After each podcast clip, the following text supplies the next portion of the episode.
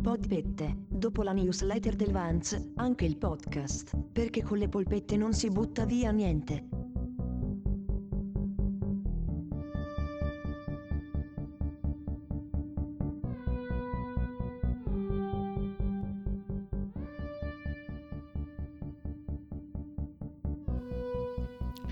E allora proviamo a fare il primo podcast del Vans, che forse si occuperà di jazz, forse si occuperà di jazz, forse si occuperà di altro. Decideremo nel frattempo eh, come chiamarlo e come pronunciarlo.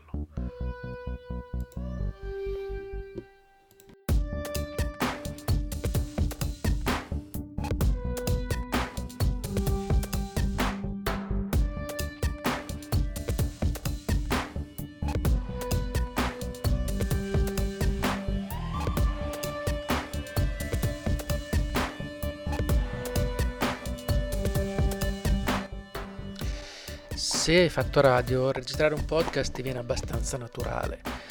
Poi però facendolo scopri subito che sono due bestie abbastanza diverse, la radio e il podcast.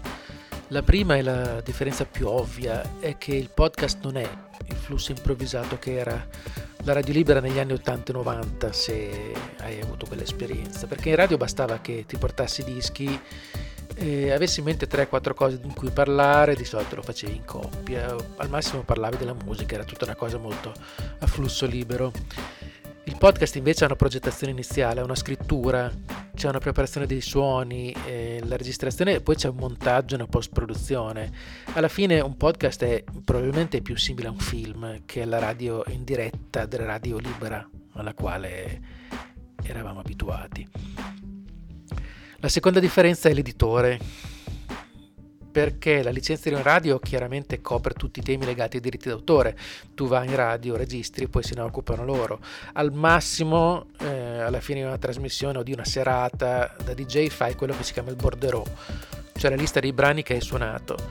Per, questo serve per consentire le, la distribuzione dei compensi attraverso la SIAE agli aventi diritto, che poi non so quanto sia una cosa soltanto italiana, onestamente, e mentre in un podcast personale puoi suonare soltanto musica eh, che sia in dominio pubblico, non puoi mh, mm, suonare nulla che sia coperto dal diritto d'autore. E quindi qualcosa i cui diritti siano o scaduti per qualunque ragione, tipo che l'autore è morto da oltre 70 anni, o che è distribuito con una licenza libera da diritti, in Creative Commons per esempio. Non ci sono, non ci sono altri modi. E per esempio la sigla di Podpette di questo podcast si intitola Night Owl ed è di eh, tale Broke for Free, cioè un musicista che si chiama Tom Cascino, che ha deciso di distribuirla con la licenza Creative Commons e questa è la ragione per cui la posso usarla. Eh, grazie Tom.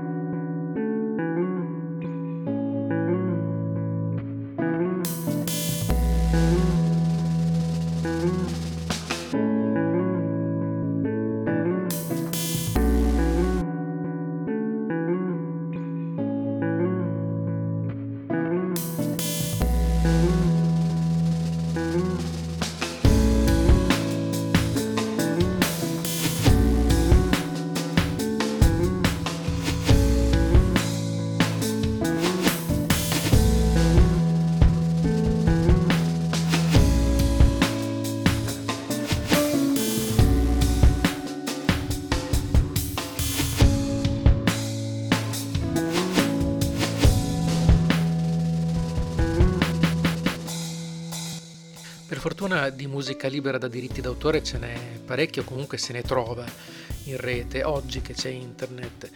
E naturalmente ti scordi di suonare qualunque pezzo famoso, ti scordi di suonare Lady Gaga, non esiste proprio. E nessun artista famoso che io sappia mette a disposizione brani in, senza diritto d'autore, quindi senza non coperti da copyright e quindi non si può suonare neanche un pezzetto, non ci sono scorciatoie su questa cosa, non c'è la scusa del ne uso solo 20 secondi, non si può.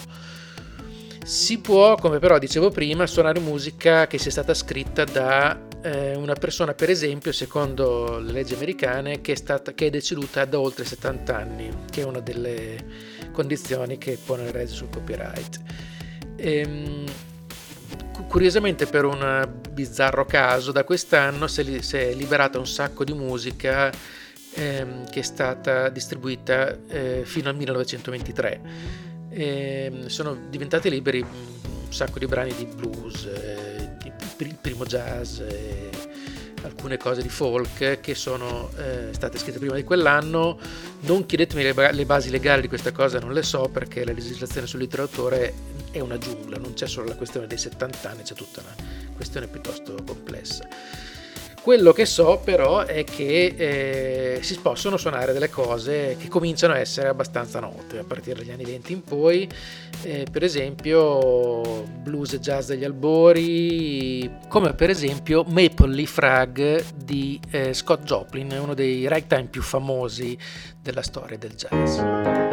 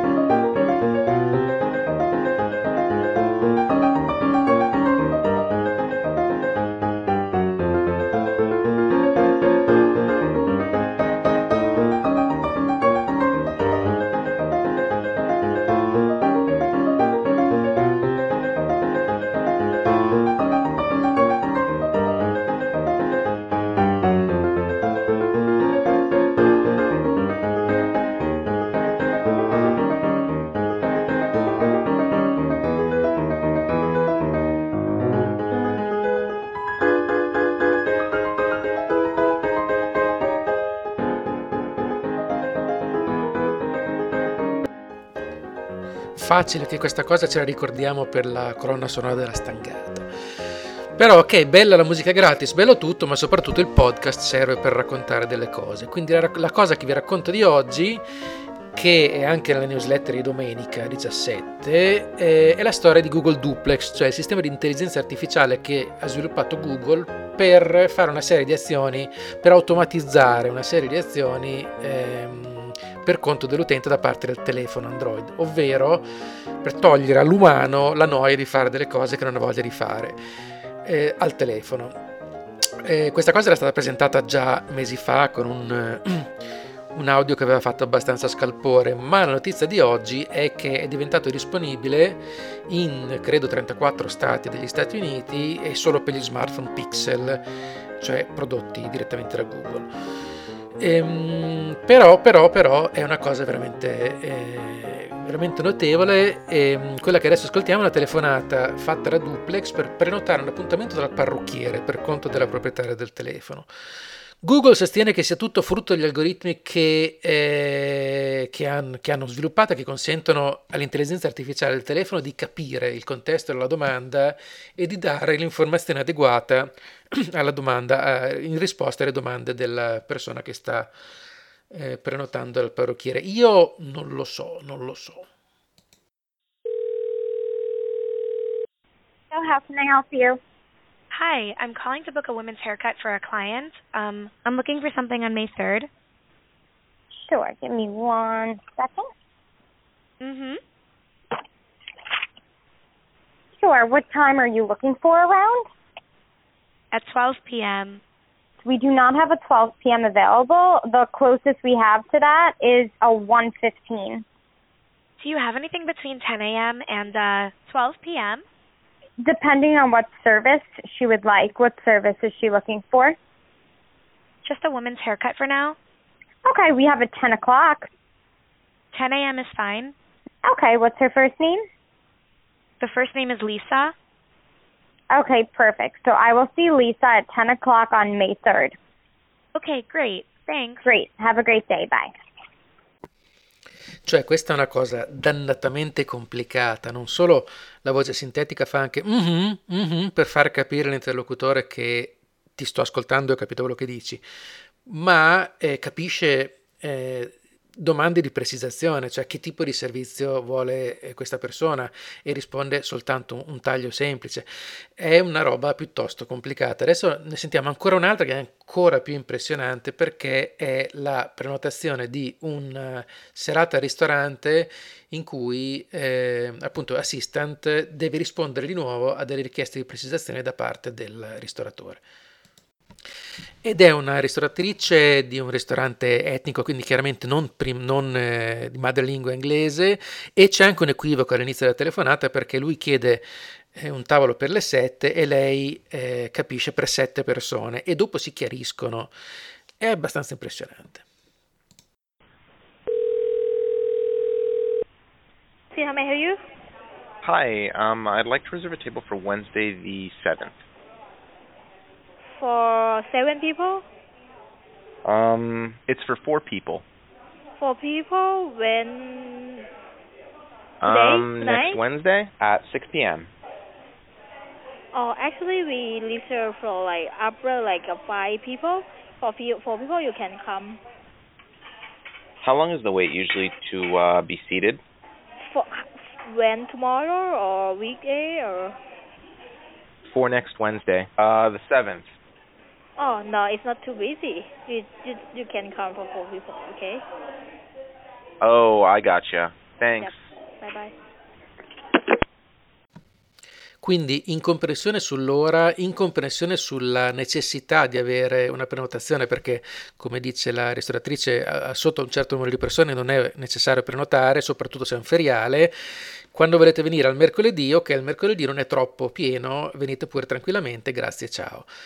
È una cosa piuttosto complicata. Ehm, il post sul blog di Google che eh, presenta questa, questa, conversazione sottolinea come ci voglia una certa raffinatezza per capire dal contesto se una frase come ok for six significa ok per sei persone oppure ok alle sei di sera eh, ci vuole la capacità di capire un'informazione a seconda del contesto nel quale questa viene presentata ed è una cosa piuttosto raffinata.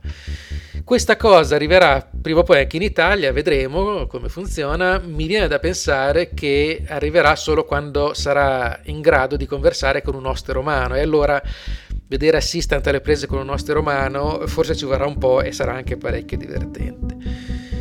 Bene, per oggi è tutto, grazie di essere arrivata fin qui, grazie anche se non ci sei arrivata, non importa, e um, ti do appuntamento alla prossima edizione di Podpette. Grazie, ciao. Podpette, dopo la newsletter del Vance, anche il podcast, perché con le polpette non si butta via niente.